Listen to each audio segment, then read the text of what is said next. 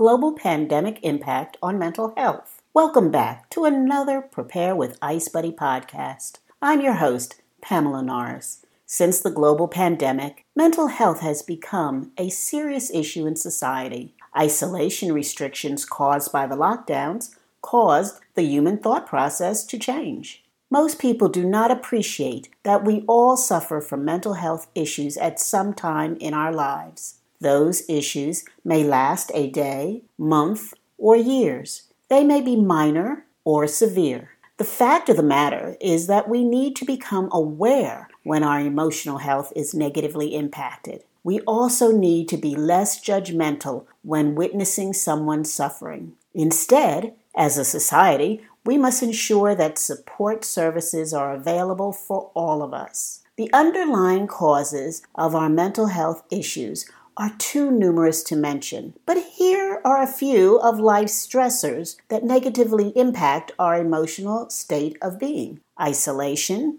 depression, loneliness, seasonal affective disorder, persistent stress, post traumatic stress, economic despair, pervasive sadness due to recurring loss of loved ones, physical, emotional, and sexual abuse, anxiety caused by obsessive thoughts or fears, and deterioration of physical health. When someone is suffering from mental health distress, depending on the nature and severity of their issue, the support they may need can vary from time alone to process what they are feeling to needing a friend, confidant to listen, attend individual or group therapy, receive medication from a psychiatrist, or enroll in a residential treatment program. You may be interested in knowing that residential treatment programs come in various forms and perform different therapeutic functions. A few of these programs are assisted living facilities, psychiatric hospitals, clinical residential treatment programs, group residential communities, farm based and work based residential programs, apartment based communities, nursing homes, and licensed care homes. As the former clinical director